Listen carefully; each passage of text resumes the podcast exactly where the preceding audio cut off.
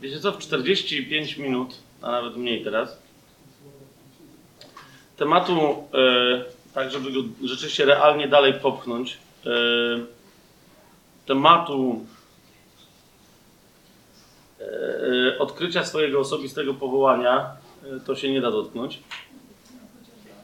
Tak, tak, tak, tak, tak. Więc, ale, ale wam e, zasugeruję pewnej, jeśli pozwolicie, nie, nie będziemy wchodzić w to tak rzetelnie, jakby należało, ale zasugeruję wam pewnego rodzaju studium, które na, na, na drodze którego to studium myślę, że to może każdego może oświecić w kwestii e, tego, czym jest e, to powołanie osobiste.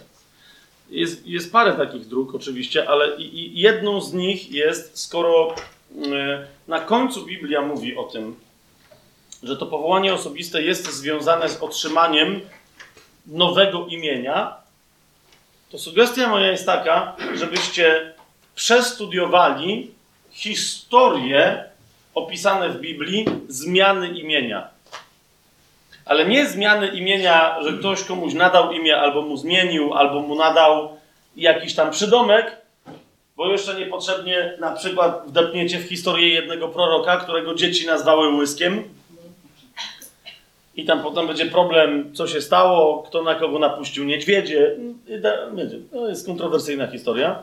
Nie, nie, aż tak bardzo, ale to nie o takie rzeczy mi chodzi, tak? Idzie, idzie mi o, tak, o te momenty, w których Bóg objawia swoją wolę człowiekowi, e, ujawnia temu człowiekowi jego tożsamość, po, co podkreśla nadaniem mu nowego imienia albo zmianą jego obecnego imienia. Jakie pamiętacie tego rodzaju e, historie, czy przykłady tego rodzaju historii z Biblii?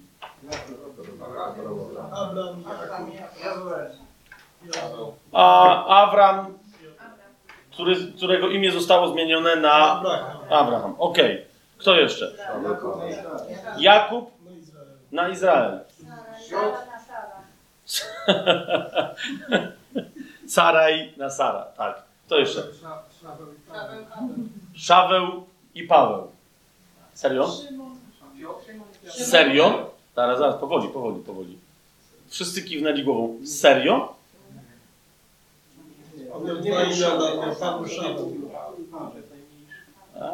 To, to jest to. To jest to. Rozumiecie? Jeszcze raz. Kurde, tu nie, nie muszę was prosić. Wy jesteście, wy jesteście. Chodzi mi o to, że słuchajcie, koniec, ok? Koniec z życiem na bazie przekonania, że dobrze pamiętamy Pismo Święte. Tak? Napra naprawdę trzeba sobie otworzyć i zobaczyć. Jakbym was teraz zapytał, gdzie konkretnie, nie żebyście mi podali werset, tylko wiecie, mniej więcej, gdzie konkretnie Bóg zmienia Szawłowi imię na Paweł? To co byście mi powiedzieli? Rozumiecie, nie, nie ma takiego momentu.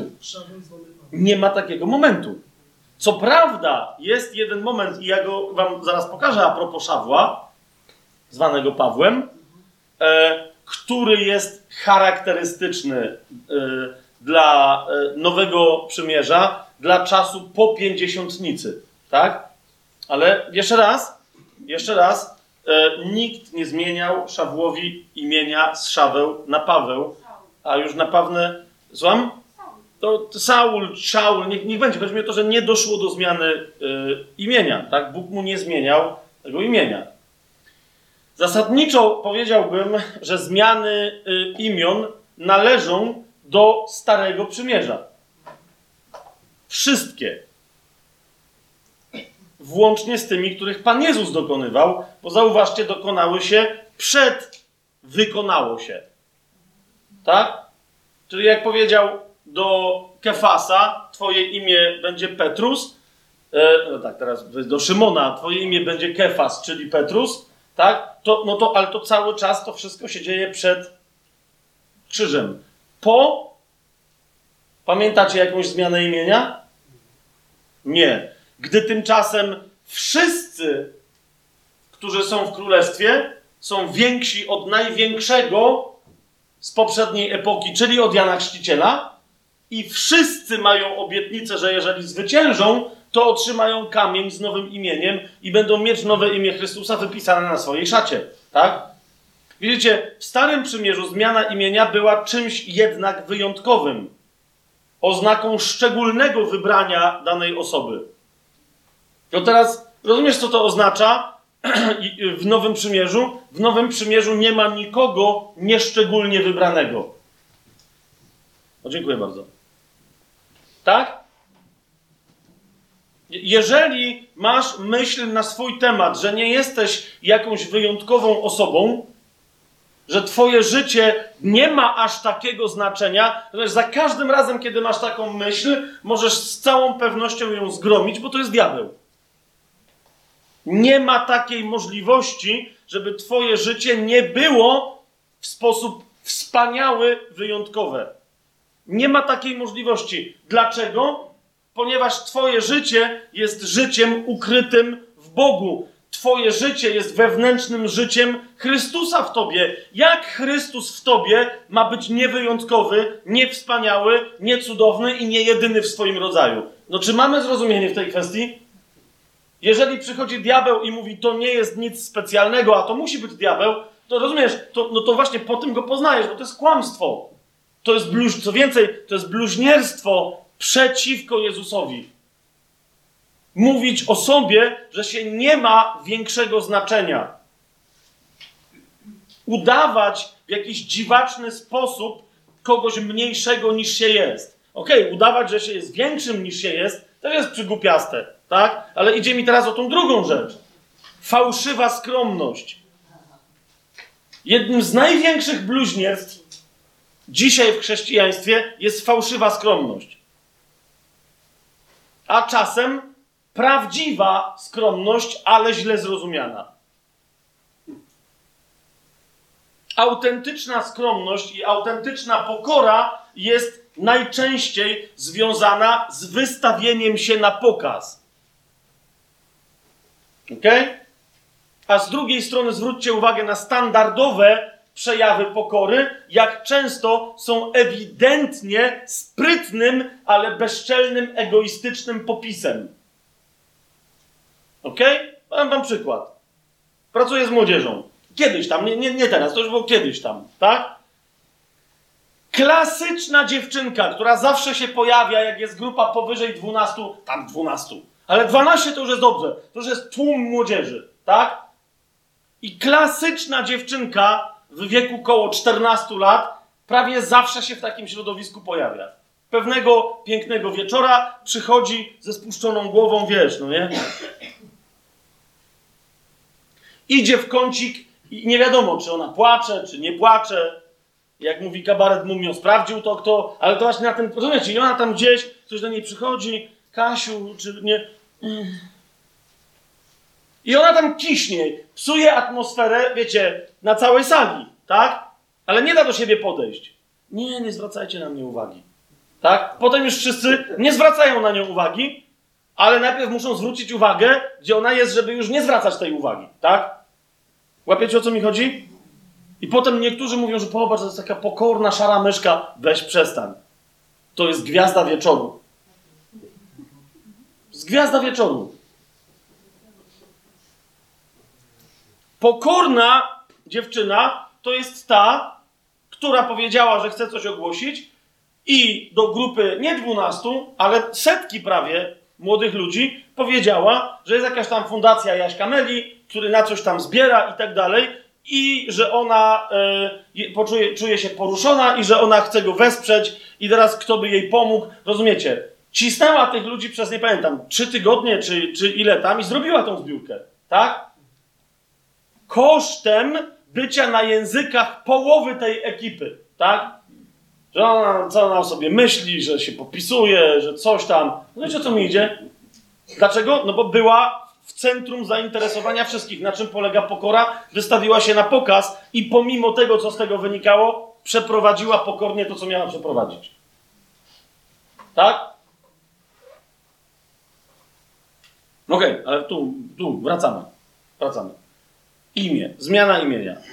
To jest robota starotestamentowa. W Nowym Testamencie wszyscy z nas noszą w sobie nowe imię Chrystusa. Naszym zadaniem jest odkrycie tej tożsamości i wynikającej z tej tożsamości misji.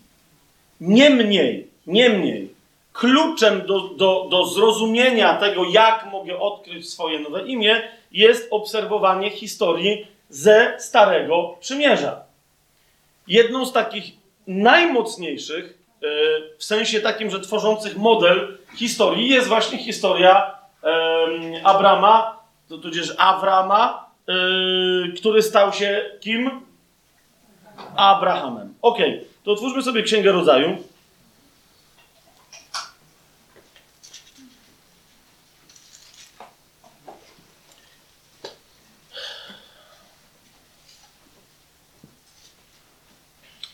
Okej. Okay. Tak już cały czas, żeby wam pokazać, jak to jest ważne, jak to jest bardzo ważne, żeby, yy, żeby pamiętać o słowie, ale nie ufać swojej pamięci, tylko naprawdę yy, stać na słowie, patrząc na nie, słuchając go i tak dalej. Yy, powiedzcie mi, kim był Awram? Z pochodzenia, jak, narodowości był kim? Żydem? Kim? Czyli kim? On był z Babilonu. On był z Babilonu. Chaldejczyk, bo był Chaldejczykiem. E, Awram był Babilończykiem. Po prostu. Dlaczego? No, to, oczywiście, że poganinem. To, to, oczywiście, że tak. Mówię to tylko dlatego, bo niektórzy y, często odpowiad- na to pytanie odpowiadają, że Awram był Żydem. Okej. Okay. E, Abraham był Hebrajczykiem w takim sensie, że jako pierwszy został nazwany Hebrajczykiem. Tak? Jako pierwszy. Nie będziemy teraz, ale to pomię... no po prostu, tak? W tej historii Abrama tam to jest jasno napisane, że on pierwszy był nazwany Hebrajczykiem. Swoją drogą, e, do dzisiaj ludzie, którzy nie są Izraelitami e, czy Żydami, nazywają ich Hebrajczykami. To jest bardzo interesujące, tak? Izraelici sami siebie nigdy w zasadzie nie nazywają Hebrajczykami, tak? Bo Hebrajczyk e, oznacza, e, niezależnie od tego, w jakiej to będzie formie, czy, czy takie jak ja mówię, czy, czy na przykład e, w rosyjskiej Jewriej, tak? Co jest prawie do, do, dokładną transliteracją hebrajskiego znaczenia, zawsze będzie oznaczać kogoś, kto jest nie stąd i przyszedł z tak daleka, że aż za rzeki. Tak? Hebrajczyk zawsze jest nie stąd pewnym sensie bycie Hebrajczykiem jest naszym przeznaczeniem, bo my zawsze jesteśmy nie stąd. Tak?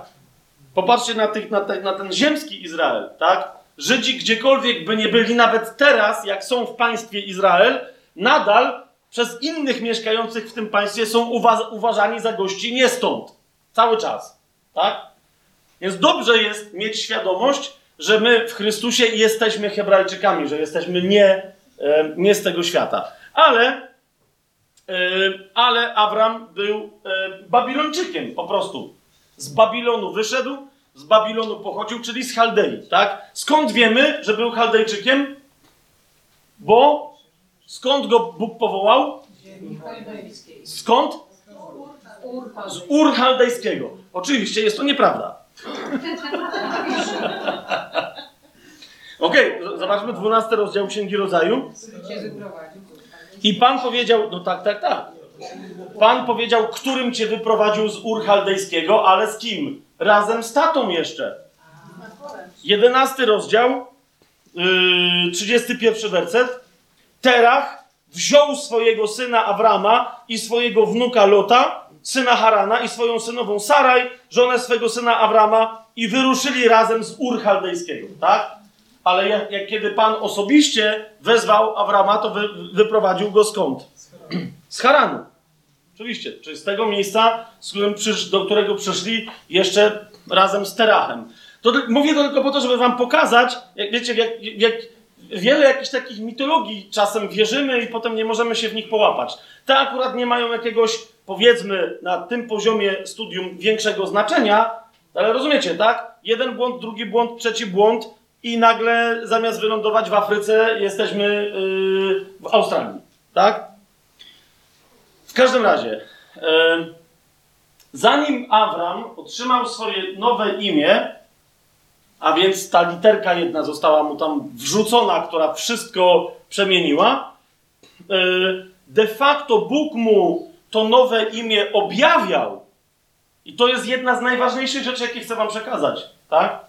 Że Bóg ci będzie twoje nowe imię objawiał, Bóg ci będzie mówić o twoim osobistym powołaniu, ale potwierdzać będzie twoją intuicję, czy to jest to, Ojcze, nie w momencie, kiedy będziesz siedzieć przy zielonym albo przy białym stoliku i rozważać teoretycznie, ale kiedy wejdziesz na drogę, która wydaje ci się, że jest drogą wezwania Bożego. Czy jest jasne, co mówię? Okej, okay, nie jest do końca jasne. Rozdział 12, pierwszy werset. I Pan powiedział do Abrama: Wyjdź z Twojej ziemi i od Twojej rodziny i z domu Twojego ojca do ziemi, którą Ci pokażę. Widzicie to? Pierwsze, co by zrobił Polak, Niemiec, Brusek, Włoch, Anglik, zasadniczo Europejczyk, byłoby, byłoby pytaniem, ale y, jakie jest miejsce destynacji? Do czego zmierzamy? W logice Bożej najpierw masz wyjść. Tyle, tak? Ponieważ ostatecznie Twoją destynacją jest ten, który Cię zaprasza, a nie miejsce, do którego Cię zaprasza. Jasne? Krótko mówiąc, Ty masz okazać ufność od pierwszego kroku, że jego prowadzenie jest dobre, tak? I, i że nie on ci nie musi powiedzieć, dokąd zmierzasz. Ważne, że ci oświetli pierwsze pięć metrów drogi. Po prostu. I potem dalej, potem dalej, potem dalej. Radością jest wędrować z ojcem, a nie wiedzieć, że mam dotrzeć do Gdańska. Po prostu. Teraz wyjście zawsze oznacza, żeby odkryć swoje powołanie, zawsze oznacza uwolnienie się od tego, co za mną. I teraz widzicie, my często nie dostrzegamy, bo myśmy na razie do tej pory mówili o, o tym, co za mną, jako o mojej osobistej historii, jakichś moich osobistych przeżyć. Ale teraz też jest czas, kochani, żeby sobie uświadomić, jak wiele z tego, co ja uważam, że jest tylko moje i po prostu to, jak, jak, jak, jak, jak wielki za mną ciągnie się obszar, ale także bagaż, ciężar e, związany ze znacznie szerszym tłem. Spójrzcie, Pan powiedział do Abrama, mógł mu powiedzieć po prostu, Abram, podnieś pupcie i idź. Mógł mu tak powiedzieć. Jeżeli Bóg natomiast coś mówi, zawsze mówi to, co mówi po coś. A zauważcie, jak on rozciągnął swoją wypowiedź, w której się, nawiasem mówiąc, bardzo precyzyjny stał. Patrz, wyjdź z twojej ziemi, od twojej rodziny, z domu twojego ojca, dopiero do ziemi, którą ci pokażę. Jeszcze raz. Wyjdź z twojej ziemi, od twojej rodziny, z domu Twojego ojca do ziemi, którą Ci pokażę. Pierwsza rzecz. Jeszcze raz? Okej, okay, Pierwsza rzecz to jest wyjdź z Twojej ziemi. Wyjdź z Twojego narodu. Nie chodzi o to, żeby przestać na przykład, nie wiem, być patriotą. Tak? Powiedziałbym, że wręcz przeciwnie. Ale dobrze byłoby przestać być bałwochwalczym patriotą. Na przykład. Tak? Ponieważ y, ojczy, cześć dla ojczyzny może się stać dla niektórych bożkiem, tak? Wyjdź ze swojego narodu oznacza co? Masę tych wszystkich obciążeń, które możesz mieć jako osoba stąd, skądś, jako Polak, Ukrainiec, Niemiec, Anglik i tak dalej, i tak dalej, i tak dalej. Pomyśl, jak wiele rzeczy, i to, to jest pierwsza rzecz, którą trzeba zrobić, tak? Boże, pokaż mi, czy są we mnie jakieś kulturowe, zastane we mnie, skostniałe schematy, z których chcesz, żebym wyszedł, aby móc pełnić Twoją wolę teraz. Popatrz na Jezusa. Popatrz na Jezusa. Siedzi z Samarytanką przy studni. Tak? Bezeceństwo. Ponieważ, yy, tak jak dzisiaj na Bliskim Wschodzie, yy, zwłaszcza w islamie, tak? Nie wolno kobietom odsłaniać kolan, bo jest to równoznaczne, w niektórych miejscach wręcz równoznaczne ze striptizem.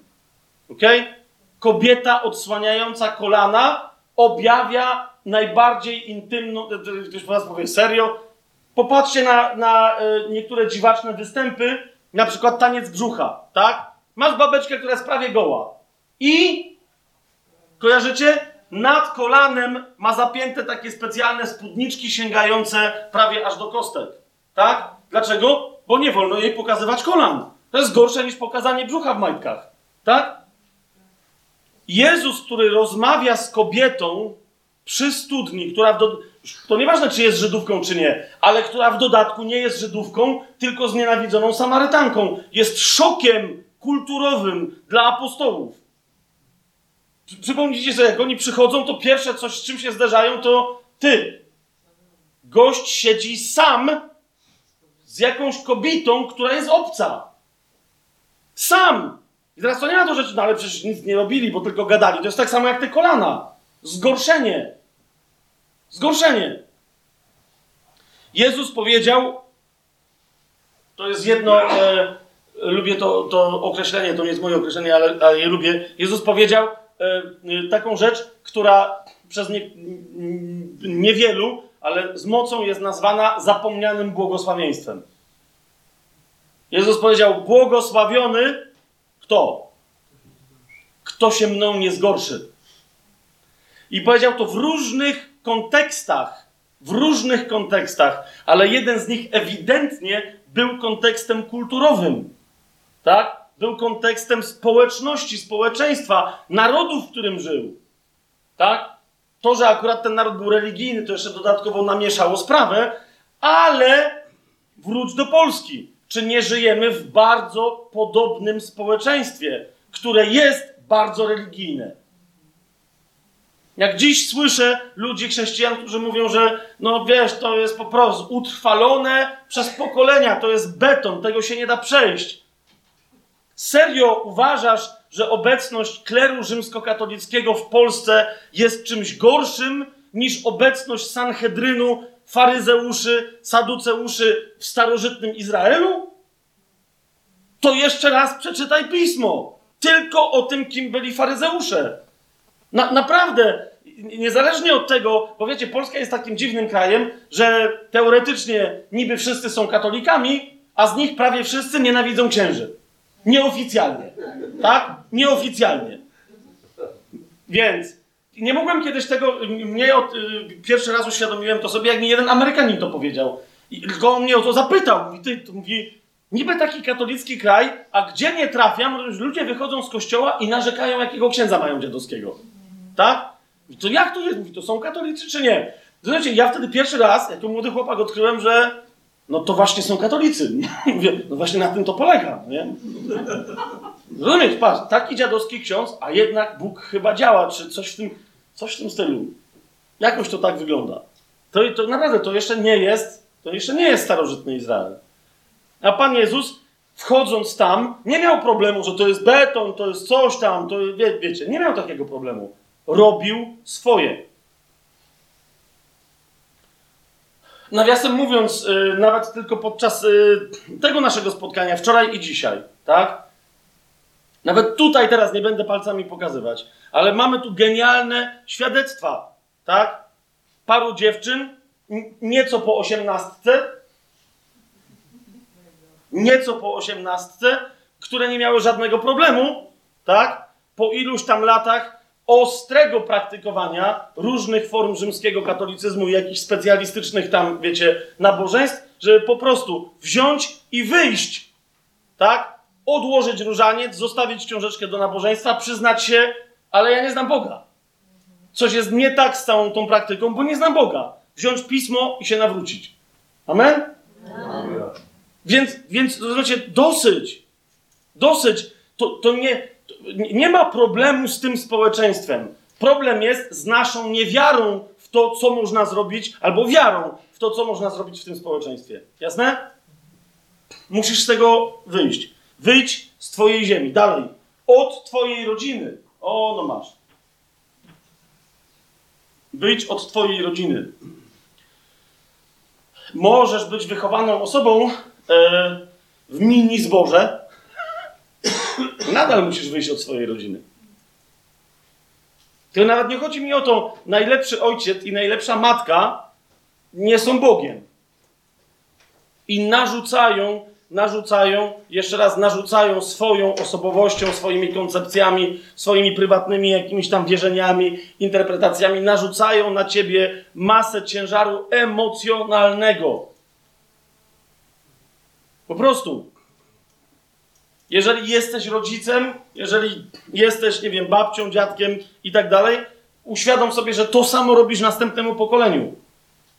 I teraz nie po to, żeby to było kolejne obciążenie, o Jezu, ratuj mnie znowu. Nie, nie o to mi chodzi. Tylko, żeby wreszcie być następnemu pokoleniu pomocnym. Tak? Pomocnym. I nie chodzi mi tylko o to, żeby szybko ich wyrzucać z gniazda, ale żeby ich uwalniać. Po prostu, żeby ich uwalniać.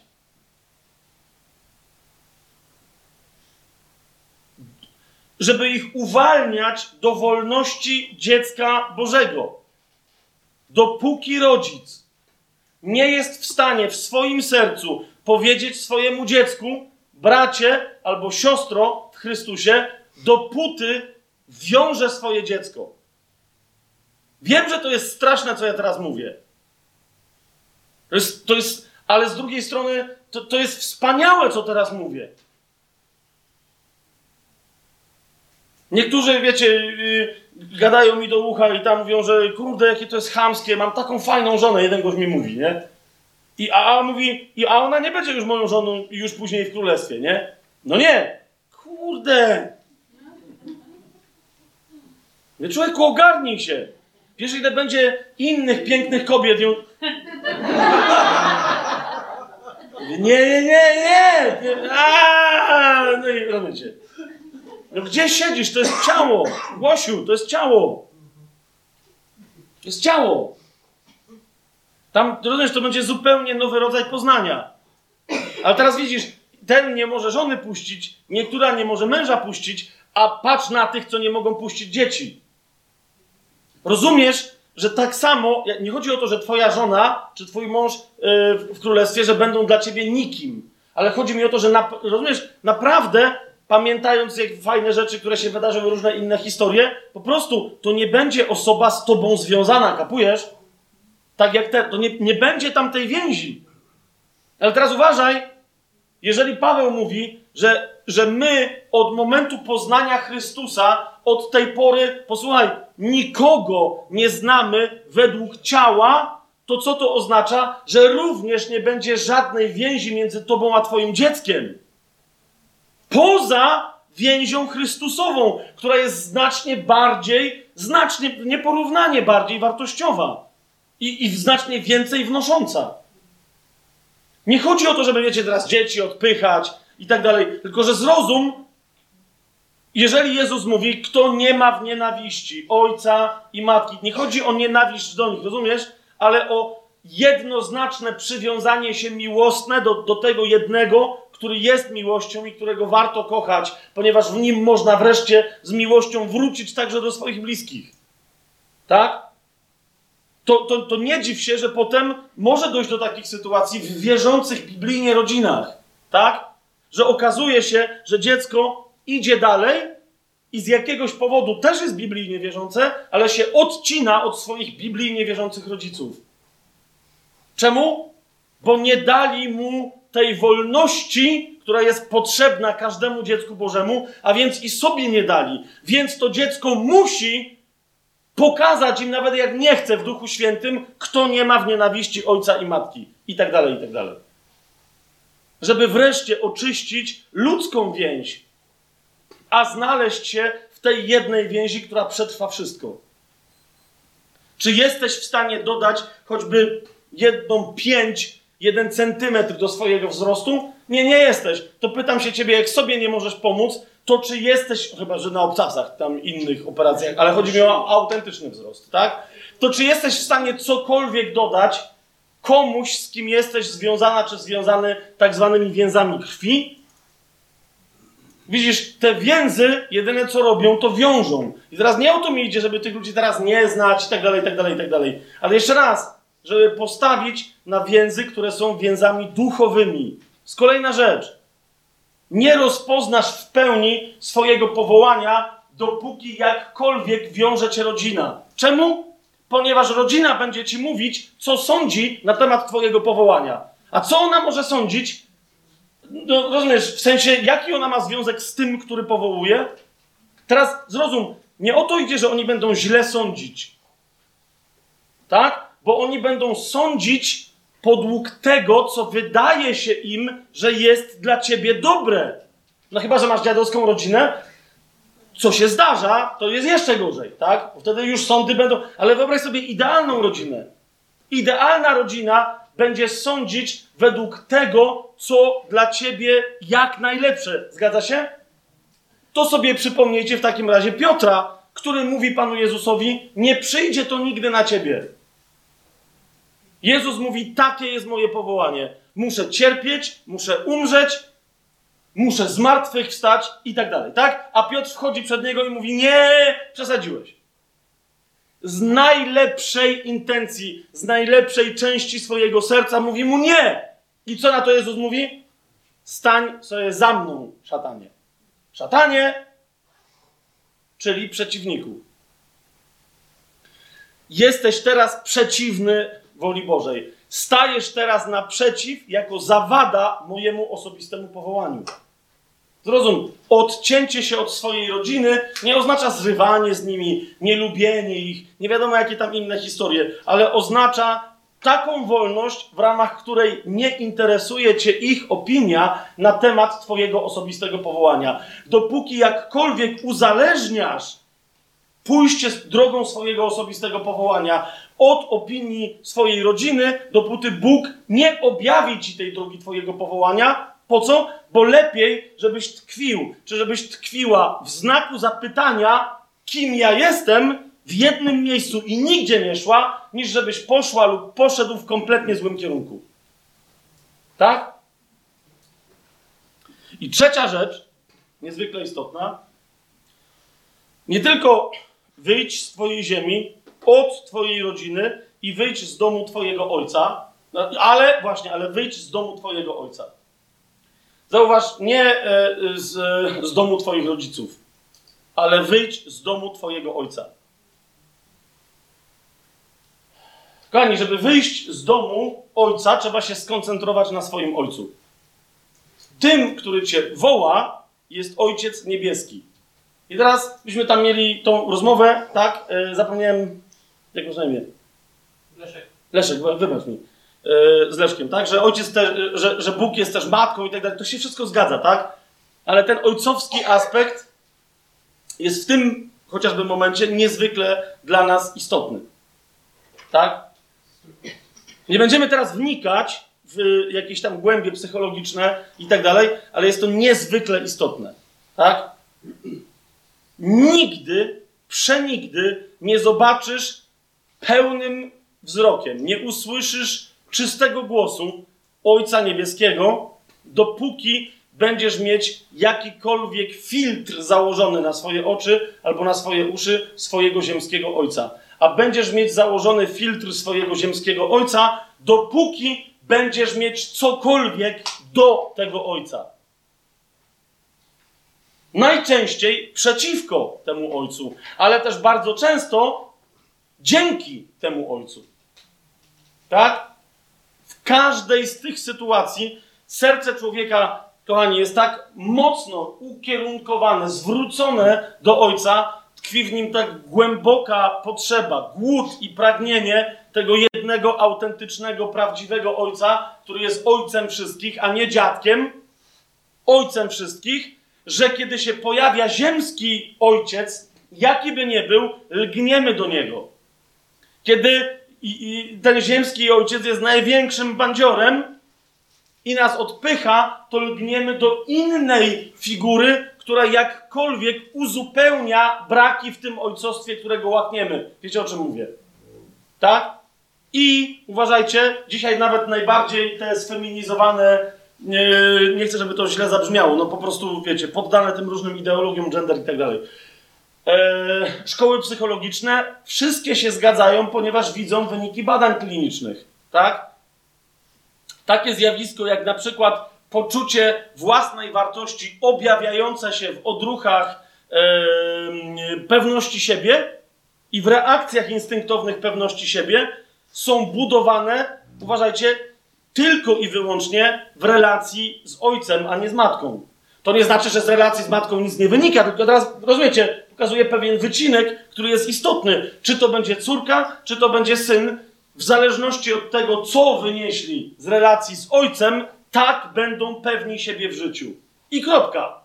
Sam byłem tym zdziwiony, tak? Bo okazuje się, że w tej kwestii matka jakby prawie nie działa. Tak? To nie znaczy, że potem ktoś nie może nad, y, y, coś zrobić z tym swoim poczuciem pewności siebie, ale to nie o tym teraz rozmawiamy. Ale teraz widzicie, ojciec jest ważny. Niektórzy z nas, uważajcie, mieli wielu ojców.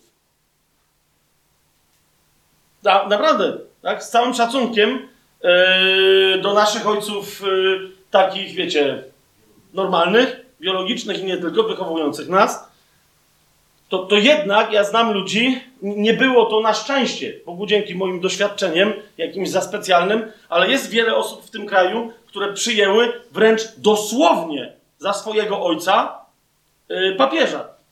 Tak? A niektórzy wręcz zostali przez niego przyjęci jako jego dzieci. Konkretne historie znam osobiście księży, na przykład, tak? którzy zostali, yy, w sensie księdza, na przykład, któremu tata umarł, i teraz jakaś tam była wizytacja papieża, on się przy nim popłakał, ten go zapytał, co się dzieje, Jan Paweł II, tak? Tam mówi, że tata mi umarł, i on mu mówi, to od tej pory ja będę twoim ojcem, tak? I wiecie, dwa razy do roku koresponduje, pisze do niego pozdrowienie na Boże Narodzenie, na Wielkanoc i tak dalej. Co to dla niego znaczyło, w sensie dla Jana Pawła II, to nie wiem, ale widziałem, co to znaczyło dla tego człowieka, kapujecie? On autentycznie znalazł nowego ojca, a ojciec jest kimś, z kim zaczynamy się utożsamiać. Tak? Ojców możemy mieć więcej, innych. Niekoniecznie jakieś tłumy, tak? Bo ojciec zawsze jest e, figurą wyjątkową.